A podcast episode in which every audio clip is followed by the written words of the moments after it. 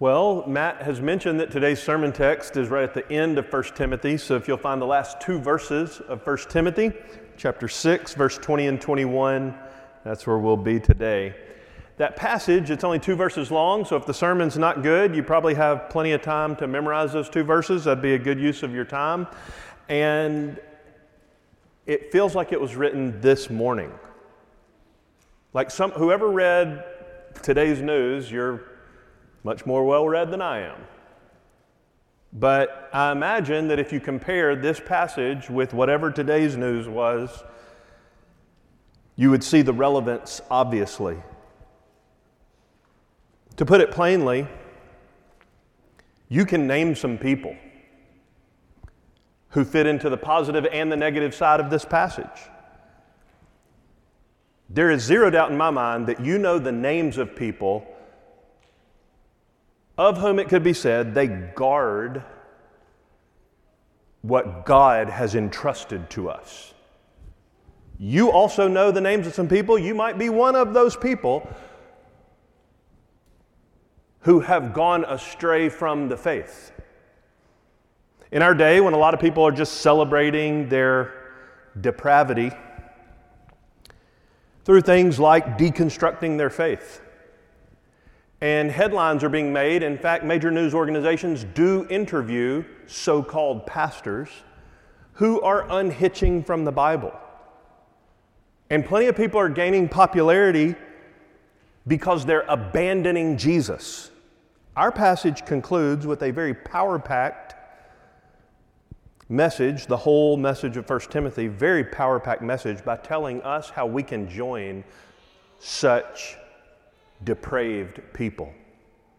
In a certainly strange title to the last sermon of such a wonderful book, today's sermon title is How to Go Astray from the Faith.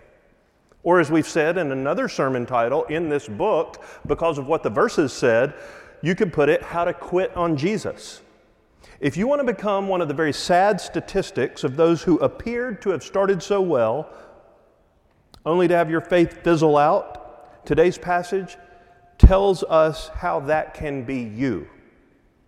It's a staggering portrait of the first three soils in Jesus' parable of the four soils. Those who appeared to be Christians for a little while. They sprang up quickly only to have their rootless faith plucked up, scorched by the sun, or choked out by the cares of this world. So may God help us, and I mean you and me, right here, right now, to hear and obey His word as it is both read and proclaimed. 1 Timothy chapter 6 verse 20. Oh, Timothy, guard what has been entrusted to you, avoiding worldly and empty chatter and the opposing arguments of what is falsely called knowledge, which some have professed and thus gone astray from the faith, grace be with you. Let's pray. Oh, Father, please let us hear and receive the force of that one letter word, O, in this passage. Wake somebody up, Jesus. Cause somebody to care about what you care about Jesus. We pray the last line of this book would be the bedrock of our lives, that by your grace, we together as a church would guard the deposit of the scripture revealed gospel of your glorious Son, our Lord Jesus Christ. And we ask this boldly in Jesus' name. Amen. I don't know if when you followed along my reading of those two verses, if you could see the streaks of the wet marks left by the tears, not on my face, but on Paul's and Timothy's and the church at Ephesus. I don't know if you could feel the import of the sorrow that these two verses have embedded in them. If just one person goes astray from the faith, if one person leaves Jesus, quits the faith, this church Grace Church, Memphis, this one has enough experiential knowledge of the depths of that pain and heartbreak to understand how many tears flow down the cheeks of broken-hearted Christians as a result of that departure. But our passage is not about one. Our passage compounds that sorrow, waves crashing onto the shore of our souls. It's not just one. The pronoun in verse 21, some, is plural. Some have gone astray from the faith. Not one, some. Paul knows their names. So does Timothy. Paul was their pastor for three and a half years. Timothy now is. The whole church at Ephesus knows exactly who Paul's talking about. The lure of, quote, worldly empty chatter, verse 20 the attraction of teaching. They got sick of hearing the same old message. So the new falsely called knowledge, verse 20, had exposed the illegitimacy of the faith of some. It's a sad passage. I've asked week after week for us to try to envision this little church. We know that sitting over here were some slaves, and beside them were some women whose husbands had died, widows. Over here, there were some very materially rich people and some very materially poor people. There were slave owners. There were pastors, plural, scattered out among them. I don't know if you can see this church, but all of them are listed in this letter. And then there's some empty chairs where so called brother so and so used to sit. And the sister who led such and such ministry and taught whatever class used to sit. But they're gone now. Not because they're godly people and the Lord moved them around the vineyard as He sometimes does. That's okay. They're not gone to another church, they're gone to no church. They're gone from Jesus. John Stott said in his commentary on that first little designation, Oh, Timothy. Paul reverts in this passage to the false teachers whose damaging activity has been the background of this whole letter. Because Paul knew that everyone, including Timothy, including you, including me, are susceptible to the lies of the devil that deviate our heart away from Christ, just like Adam and Eve were deceived by the enemy's worldly chatter and false knowledge. Paul's final command in this whole letter, which is about being faithful to the gospel, that's the title of our whole series. The final command is guard what has been entrusted to you. There's three parts of these two verses a command, a reason, and the power. The command is guard. The reason is apostasy, and the power is grace. Guard, that's the command. That's the one imperative in the whole two verse passage. The reason we are to guard what's entrusted is some have fallen away from the faith, apostasy, and the power to obey is grace, verse 21. So, first, the command. Verse 20 and 21a is the command. Guard what has been entrusted to you. Before we dig into that very loaded phrase, guard the deposit given to you, before we dig into that, look at the designation again at the beginning of beginning of verse 20. Oh, Timothy. If you just skim back up a few verses in chapter 6, verse 11, you'll see that Timothy is referred to not by name, but as man of God, 611 but here it's by his name. It's actually a play on words. Timothy's name means one who honors God. Oh, man who honors God, guard what God gave you, honor him. It's a play on words, but his name is preceded by a very short word, but a very rich word. So short that it can't get any shorter, it's one letter long. Oh. There's pathos. There's feeling in that word. It's an emotional appeal from the apostle, from the Holy Spirit, through him to his son in the faith, Timothy. Oh, Timothy. One commentary on the Greek New Testament said, This word, oh, is an emotional interjection. It is used here to add solemnity, solemnness, and urgency right now to his personal address to Timothy. So, this coming Wednesday night, Lord willing, our elders will have our regular scheduled elders meeting. If at some point in that meeting the other elders looked at me and said, Jordan, guard the gospel, I hope that I would say, Amen, so help me God. But if they were to say, Oh, Jordan, guard the gospel, I would understand a little more deeply that they too are feeling the weight of the charge. It's not just me, it's them and me. Oh, Timothy, Paul is feeling something. There's pathos in this. And very deeply, he is identifying with this command to Timothy.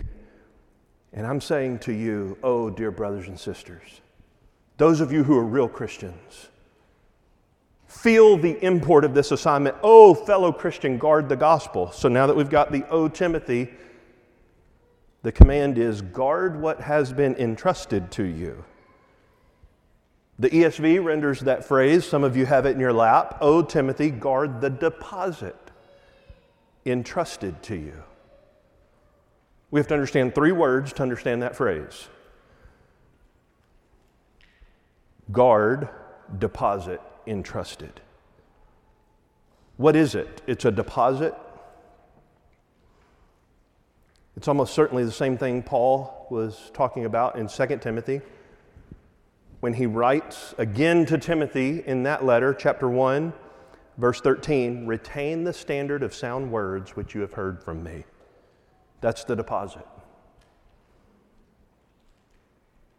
It's the oracles of God. It's the speech of the divine. It's the self revelation of the self revealing God. It's God giving Himself to you in words, codified, written. It's God handing you a revelation of Himself, an objective truth revealed by God for you outside of yourself. Guard this. Guard it not as a sacred relic that is, get, gets dusty in a museum somewhere, but guard what it is, but guard what it also reveals, namely a who and a how, the revelation of the triune God, and how you, a sinful man, can be made right with Him through what He's done in His Son. Guard the oracles of God and guard the gospel of Christ. There's so many passages where Paul uses parallel phrases that we can faithfully deduce that's what he has in mind. The gift of God's word written and the gospel message that it reveals about the Word of God incarnate, His Son, Jesus Christ, our Lord, is the most precious treasure in the world. You don't have anything more valuable than that book and the person that it reveals. That's the deposit. How do you get it? It's entrusted Paul said this was entrusted to Timothy. Guard what has been entrusted to you. But we can read, even in this very same letter, that's entrusted not only to Timothy and by application to pastors. Timothy was the pastor of a church, but it's entrusted to the whole church. The same letter, 1 Timothy 3:15 says the church is to be the pillar and support of the truth. If I preach lies to you about God, get another pastor.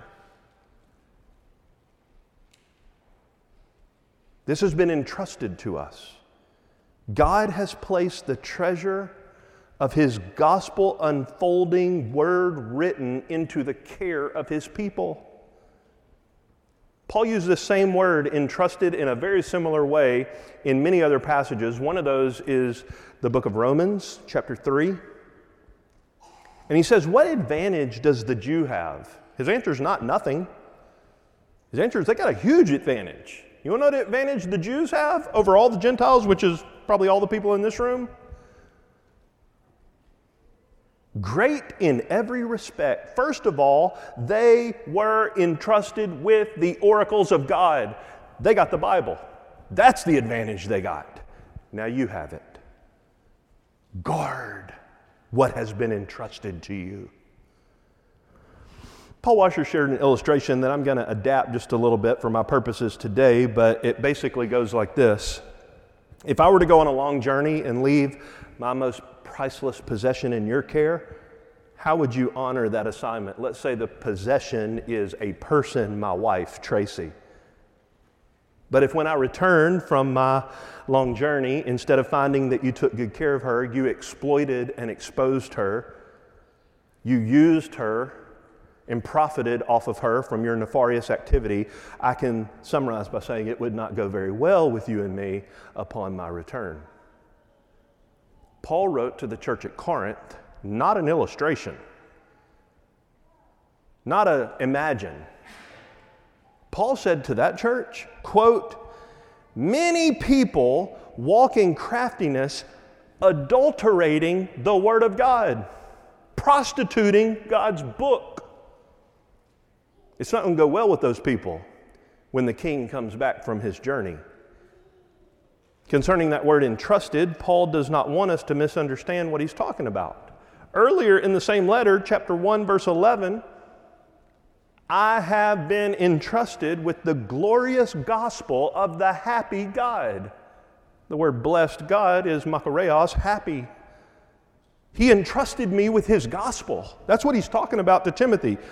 Oh, Timothy, guard what has been entrusted to you. 2 Timothy chapter 1, 13 and 14, retaining the standard of sound words which you heard from me in the faith and love which are in Christ Jesus. Guard through the Holy Spirit who dwells in us the treasure which has been entrusted to you.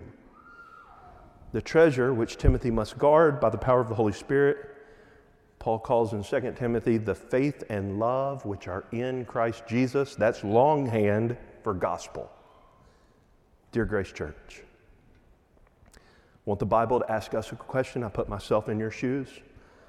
Romans 2 4. Do you think lightly of the riches of God's kindness? Let us embrace with courage what Paul's commanding Timothy to do. So we have the deposit, that's sacred, written Word of God, the sacred Son of God, God's Word incarnate, the Logos, the eternal second person of the Trinity, the gospel accomplishments that He procured on our behalf, that sinful men could be reconciled to a holy God through the death of the Son of God and His victorious resurrection. If you'll flee to Him by faith, if you'll turn from your sin and embrace Him as your King, you will be saved. Guard this gospel but now we got this word guard. We know what we're talking about now, at least a little bit. What are we to do? The only command in the two verses, the only imperative, there's other imperatival type words, but the only imperative is guard.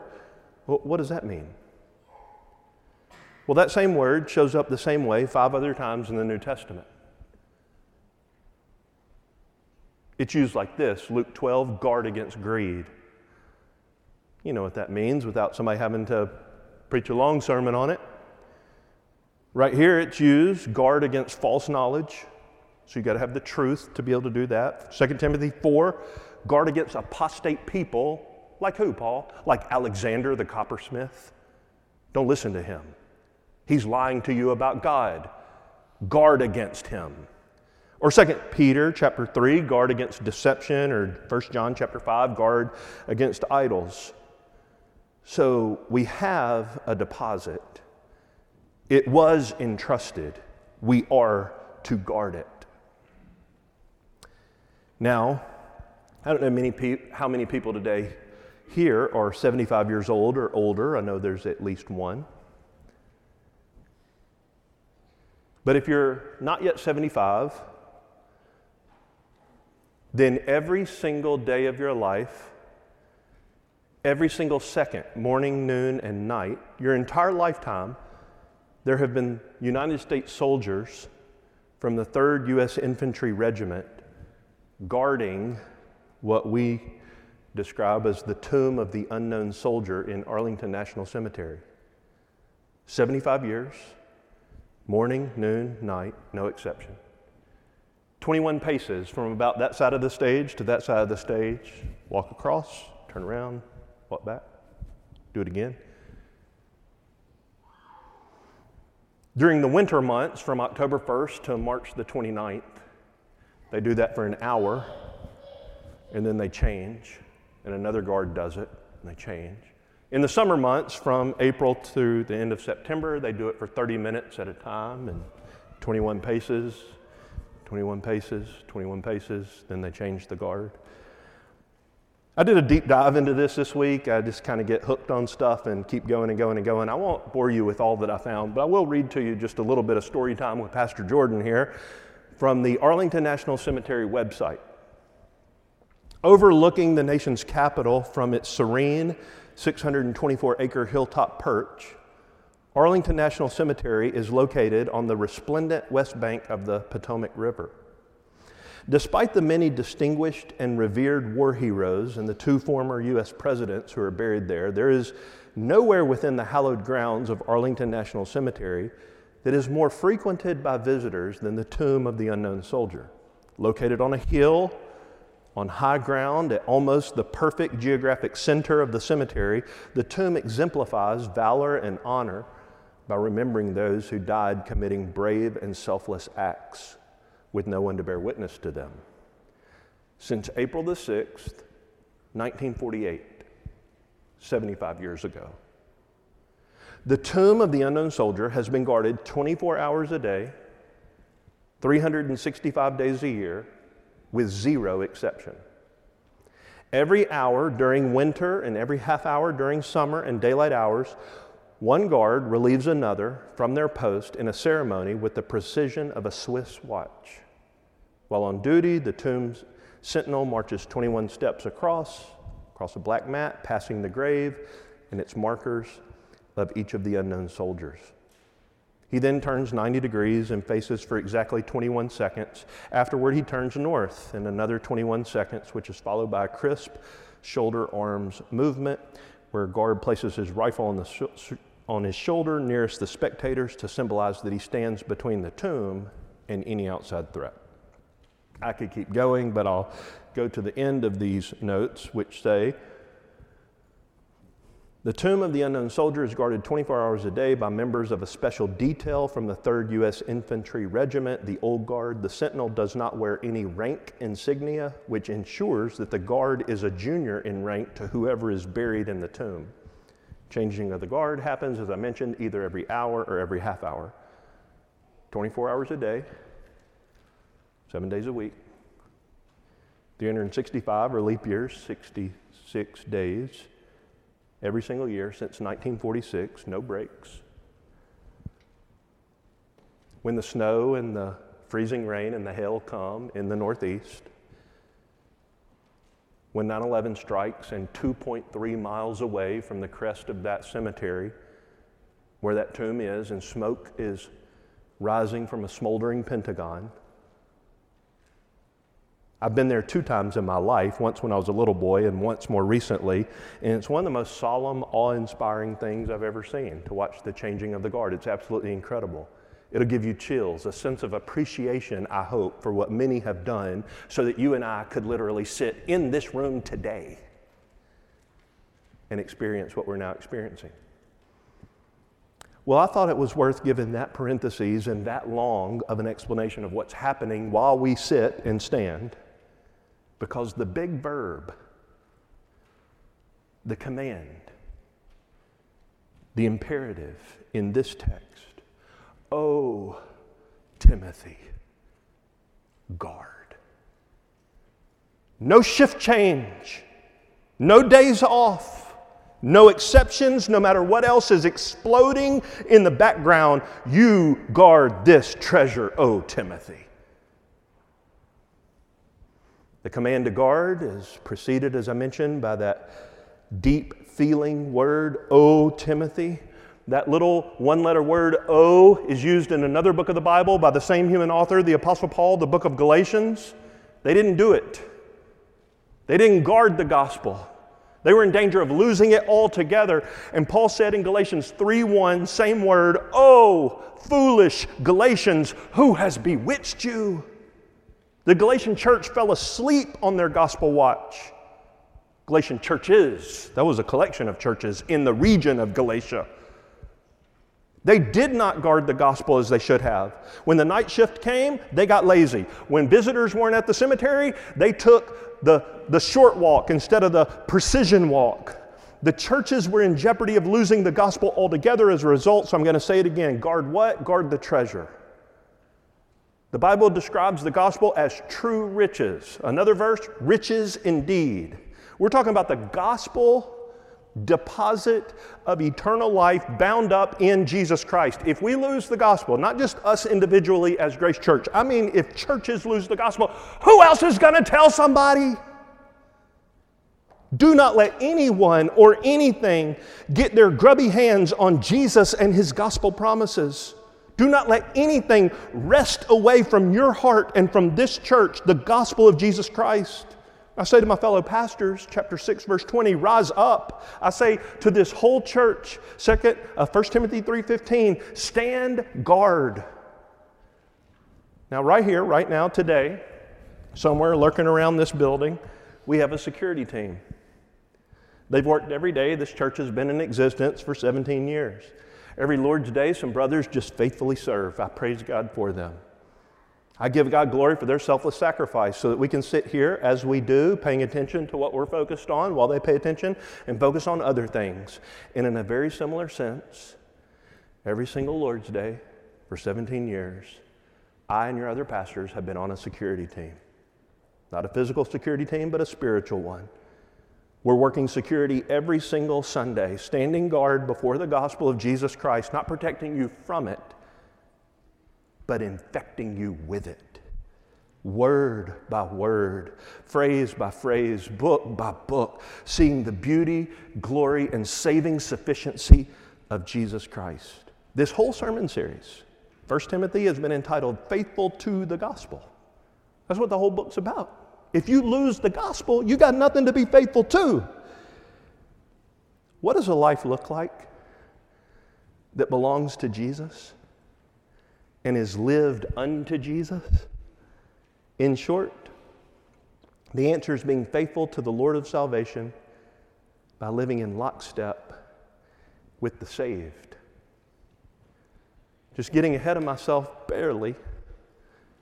A faithful to Jesus life is a churched life. Matt said something to the effect of the Bible doesn't know anything about a professing Christian who's not willing to identify themselves with a local church. I agree with that. There is no such thing in the Bible. The Bible knows nothing of someone who calls himself a Jesus follower and is not also accountable to a local church. That's a foreign concept to biblical Christianity. There is no such thing. Here in the final two verses of this letter, we see a hypercolor expose of what faithful to the gospel looks like. Our pastors, and our people, chapter 3, are on guard. Now, that infantry unit of the 3rd Regiment that I told you about a minute ago, they've been walking the whole time I've been talking. They've been commanded by their superiors to guard that tomb even at the expense of their own lives, and each one of them, before being enlisted to that assignment, have solemnly saluted their superior in submission to that order. Dear church, your orders are more sacred. Morning, noon, and night, 24 7, 365. The gospel is the goods that have been given to the godly and must be protected. So, this passage works structurally in a way that surprises me. You know the command, that's the main part of the sermon. But how do you obey it? How do you guard the gospel? How do you guard what's been entrusted to us? The biblical gospel. Well, the way the passage works uh, structurally is there's two subordinate clauses guard by avoiding two things worldly empty chatter and opposing false knowledge arguments. That's how to guard this deposit. First, you guard by avoiding worldly and empty chatter. That word avoid in the New American Standard could be translated turn away. Avoid worldly and empty chatter, turn away from it, turn your back on nonsensical spiritual discussion. Doesn't mean you can never talk about anything except for spiritual things. It does mean when people start masquerading as representatives of God, using His Word in a way that's not consistent with it and exalting Christ and clear on the gospel, avoid them. Now, if they're confused, like all of us are, about a lot of things, if they need to be taught, then we engage them. If they're teaching and trying to promote lies about God, avoid them. It's like holding a lit stick of dynamite to try to continue to engage with such a person. They're already very damaged. You soon will be. The other phrase, the word translated chatter, empty chatter, is a compound word in the original, empty noise. Avoid that. Turn them back to Christ, turn them back to His saving beauty that beams from every page of the Bible. If they won't have Him, we don't have another message. The Pillar New Testament commentary said this is a reverse image of the problem that helped precipitate the need for Paul to write this letter. Some have departed from, that's what's in our passage, gospel teaching and its aims. And they've turned instead of the glorious gospel, they've turned instead to meaningless talk. This is what Paul's talking about in chapter 1 of this letter when he says, Some have in fact already turned away to meaningless talk. And in chapter 5, some widows whose husbands have died have turned aside to follow Satan. Chapter 5, verse 15. So Paul tells Timothy to employ the same advice of making a conscious turn on the basis of gospel truth and in a Godward direction, avoid such people. A pastor's energy and time, the commentary said, could be totally absorbed in, uh, in taking with seriousness what boils down to vapid babble and fantasy. This is the situation Paul envisions for Timothy here. Timothy, you got a job. Now, I know when you're marching your 21 steps and you're guarding this sacred trust, be a crowd over here, crowd over there, somebody here, somebody there, somebody on every side to be saying, no, no, no, no, not that, this. Not that, this. Not that, this. Not that, this. Constant distractions. Guard what has been entrusted to you I was walking and meditating on this passage this week, and kids, I don't know if this will make you hungry, but this is the picture that came to my little simple mind. It was an Oreo cookie. Probably got your attention with that. So I was walking and meditating, and it was like an Oreo cookie. Like, okay. The cookie wasn't made of sugar and carbs. It's not the kind you're probably thinking of in your mind. It was made with the love of Jesus and with His Word the outside was love, the inside was truth, the other outside was love, truth in the middle, love on both sides, love, truth, love. And the reason that picture came to my mind, which is probably very simple and, you know, borderline foolish, is because I think the passage is basically saying this. If we don't love you, we won't tell you what is true. But if we tell you what is true, it's because we love you. So, whole churches, like the church at Ephesus, the one that Timothy's pastoring, is commanded in the book of Ephesians to speak the truth in love. Not as love, badger people with truth, but lovingly, both sides, truth.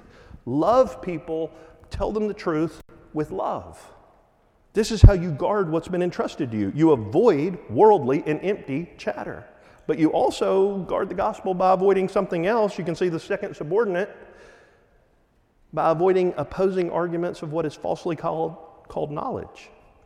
If a person who professes to be a Christian is not able to rejoice in Jesus by seeing that all of the tributaries of the Bible lead to Him, I'm going to say it again another way. If a person who says they're a Christian is not able to delight in Christ as they see Him more clearly in His Word, then they need to be taught to see Him and delight in Him. if he's not seen as delightful, I've said it before, I'm going to say it again. I assure you the problem's not with him. If he's not seen as something and someone to be rejoiced in and loved and cherished and prized and valued, the problem's not with him. We need to be taught that. That's true for all of us. But if they're opposed to rejoicing in Jesus, that's a different situation. If they're opposed to delighting in the one to whom all the tributaries of the Bible lead, I don't care how much Bible they use. They're not using it biblically. Or to quote chapter 1, they're not using God's law lawfully. If they can use the Bible to nuance all sorts of knowledge, but their lessons are not consistent with Christ and His glory, then their theology is not culminating in doxology and nothing about it is God honoring. In 1 Corinthians 8 3, Paul said, If anybody thinks they know anything, they don't know what they ought to know. But if anybody loves God, they are known by Him. The most important knowledge isn't what you know, the most important knowledge is who knows you. Does God know you as His child? One way you will know that is that you love Him. So Paul tells Timothy avoid people who have arguments of what is falsely called knowledge. If you just turn or scroll to 1 Timothy chapter 5, uh, chapter 1 verse 5, you would see in verse 6, some men straying from these things have turned aside to fruitless discussions. Chapter 1 verse 6, fruitless discussions. Verse 7 says, they talk a lot about stuff that they make confident assertions about, and Paul says in the passage they're wrong about all of it. They just keep talking very confidently, and they're totally wrong. Paul tells Timothy in our text to avoid such people. Over in 2 Timothy, he says in chapter 2, verse 16, avoid worldly and empty chatter, for it will lead to further ungodliness. Well, the command is guard. The reason? Some have embraced the faith, and the power is grace. Briefly on the reason and the power. The reason for the command to guard. Why? You can see it. It's as, cle- it's as clear as it is sad.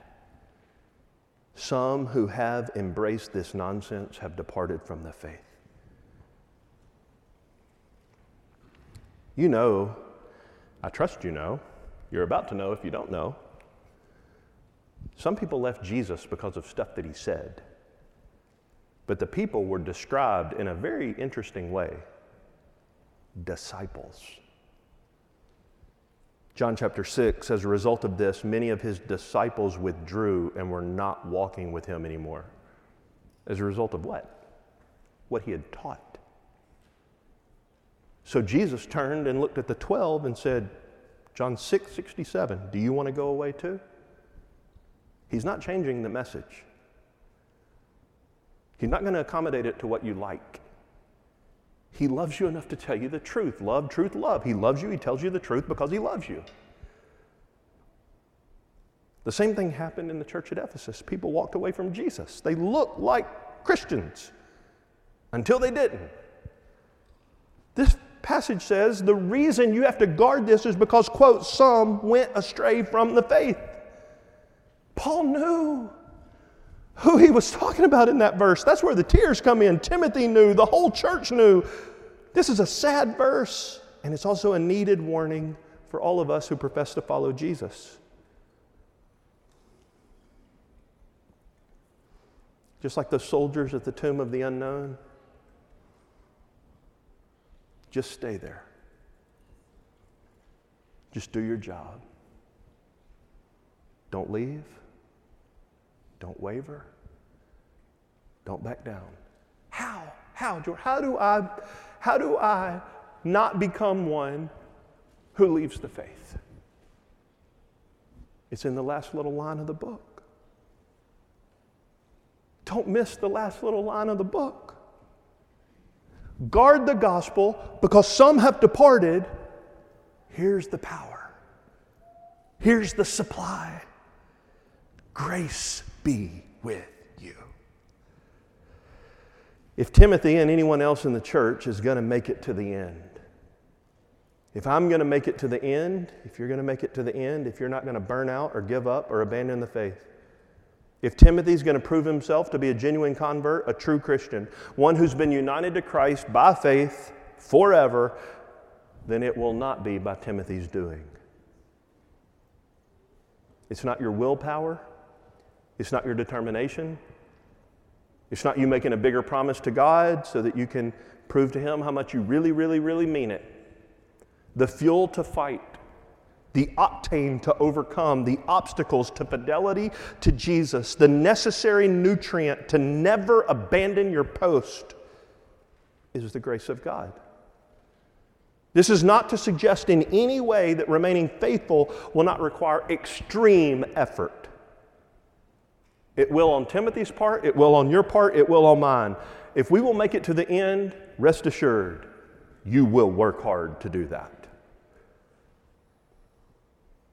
We've already talked about what it means to stand guard, but to say that grace is the ultimate reason that anybody does it, that anybody perseveres, is to assert that making it to the end without apostatizing from Jesus is ultimately not owing to our doing, but to God's doing. Or Philippians puts it this way Work out your salvation with fear and trembling. That's your job and my job. Because it is God who is at work in you, both to will and to act for his good pleasure. God working in you causes you to work out your salvation with fear and trembling. You see, grace is not opposed to effort. You've heard this before. Grace is not opposed to effort. Grace actually requires effort. Grace is not opposed to effort, grace is opposed to earning. No one's going to say to God in the end, I got here because I was better at Christianity than all those other people who fell away from the faith. Nobody's going to say that. All who make it to the end are going to be singing that old song Grace, grace, God's grace, grace that is greater than all my sin, marvelous grace of our loving Lord, grace that exceeds our sin and our guilt. Yonder on Calvary's Mount outpoured, there where the blood of the Lamb was spilled. All grace. That's why Paul ends this way. It's not just a tag or a space filler, it's not white noise. Grace be with you. You want to guard the gospel? Get the right octane in your tank. Look at the bloody cross of Calvary where Jesus died to supply you with infinite grace. There's two things I want to say about that little line in closing grace be with you, the pathway and the people. If I were to promise you concerning the pathway, if I were to promise you, if I take this little map out of my pocket and I give it to you and I say, This is a treasure map, if I were to promise you that if you follow that map, the grace of God would be available to you in endless supply if you find the spot where the X is marked, would you go to that location?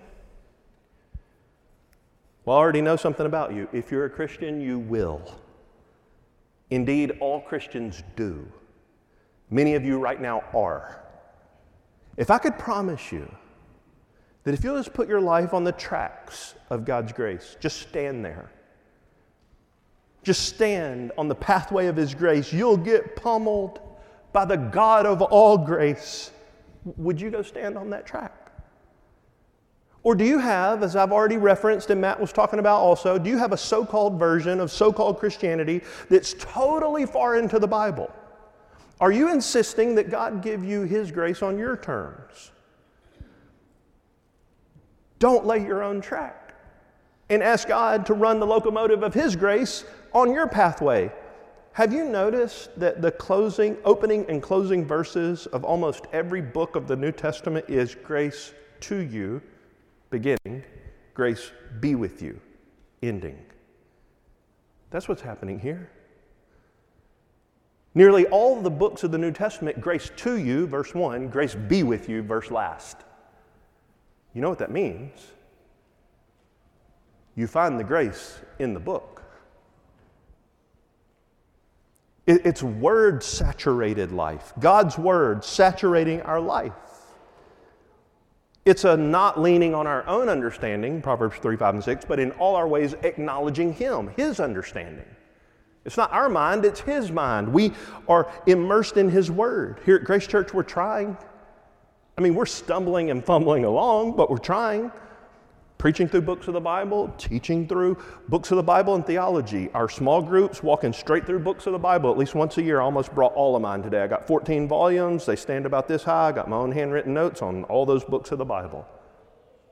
We got ladies studying First John and men meeting for other Bible studies. There's tons of one on one discipleship here happening. You know why?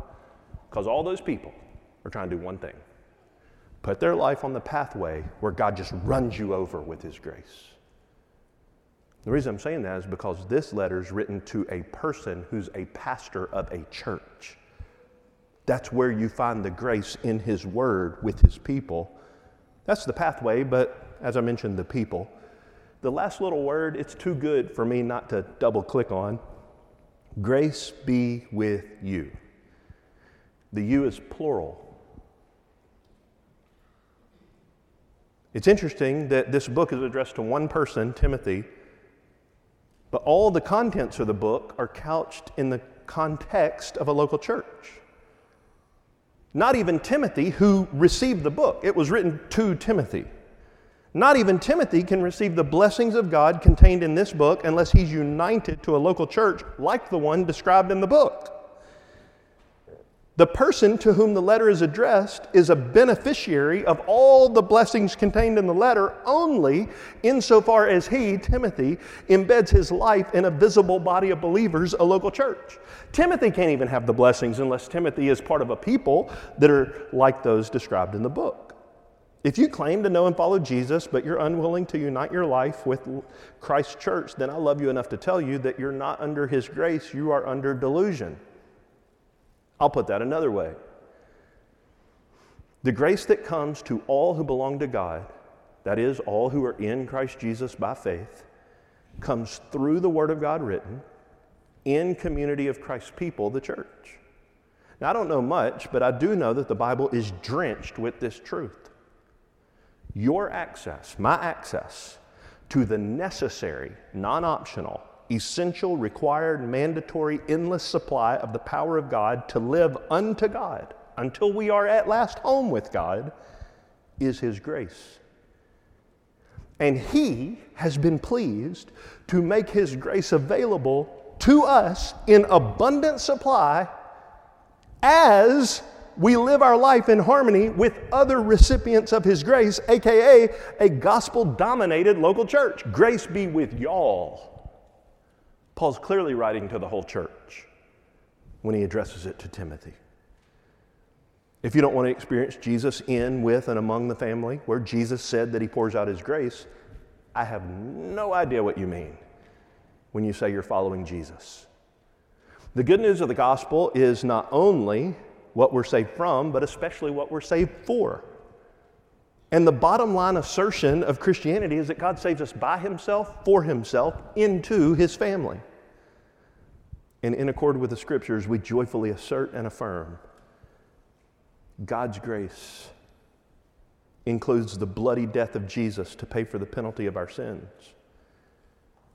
But we also affirm that his bloody death, in accord with his saving purposes, includes the beautiful, life giving, life changing, life supplying, lifelong grace of Jesus generously lavished upon all Christians who walk in fellowship with His church.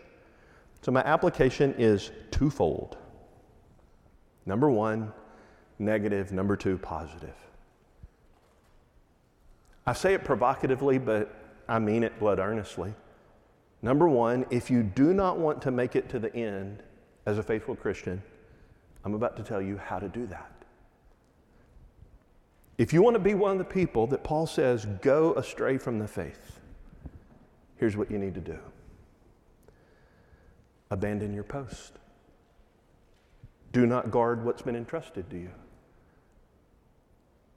And you will become one of the many miserable whose own heart is cannibalized by seeking something other than Christ to satisfy you. That's all you got to do. But positively, if you do want to make it to the end, I think it would help us to remember our 3rd Infantry Regiment, those friends who are on top of that crest of that hill right now at Arlington National. They've been repeating the same 21 paces in front of that tomb of the unknown the entire time that we've been in this room. According to my watch, there's been three guard changes while you've been sitting there listening. Why? This is really the question of the whole passage and the whole book. Why? Is it all just pomp and show, hyper patriotism? Some may think so. But I'm persuaded that their perseverance for 75 years, morning, noon, and night, is a symptom of something else. It's a symptom of others who have placed a value on something. You see, the commanders of those soldiers perceive that that tomb is of great value. Therefore, they guard it day and night. At the end of the day, do we really understand what the Bible places the highest value on? Do we know what God esteems most valuable? Better yet, who the Bible places the priceless value upon? See, it took him a while. He's a slow learner like me, but Peter got it about 20 years after the resurrection. He wrote a little book. And he said, This precious value Christ. See, Paul ends his book with a charge to the Christian soldier don't stand down, don't quit, do not compromise.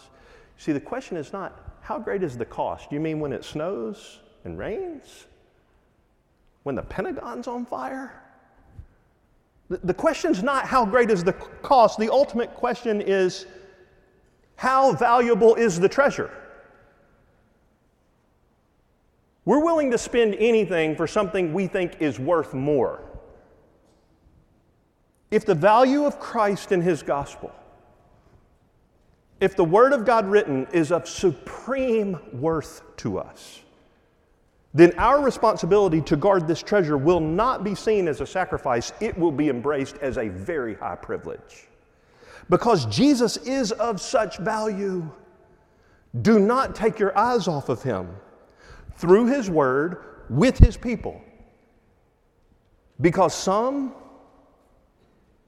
who thought he was not so priceless have gone astray from the faith. And we believe that for every failing to obey this command, Jesus already died to forgive us if we'll repent and return to Him. After we pray together, we're going to sing a wonderful chorus hymn, and you'll be invited following that song to make your way to the Lord's Supper elements. Let us march there, 21 paces in all, with a fresh reminder that He's called us to guard this beautiful gospel. Let's pray together. We thank you, Lord Jesus, for dying for our sin of sloth. Thank you for dying for all the times that we've entertained and engaged in worthless babble about you. Thank you for dying on the cross outside of Jerusalem for all the times we've been full of pride, trying to present our spiritual nonsense as knowledge when it was just false knowledge. And most of all, thank you for you and for your grace. Thank you for dying to pay for the grace that we need to be forgiven of our sins, to be restored to you, to be empowered to live for your glory. Thank you for giving your grace to your churches we gladly submit our lives to you and to your family, and we ask that you would keep us faithful to the end. In Jesus' mighty name we pray.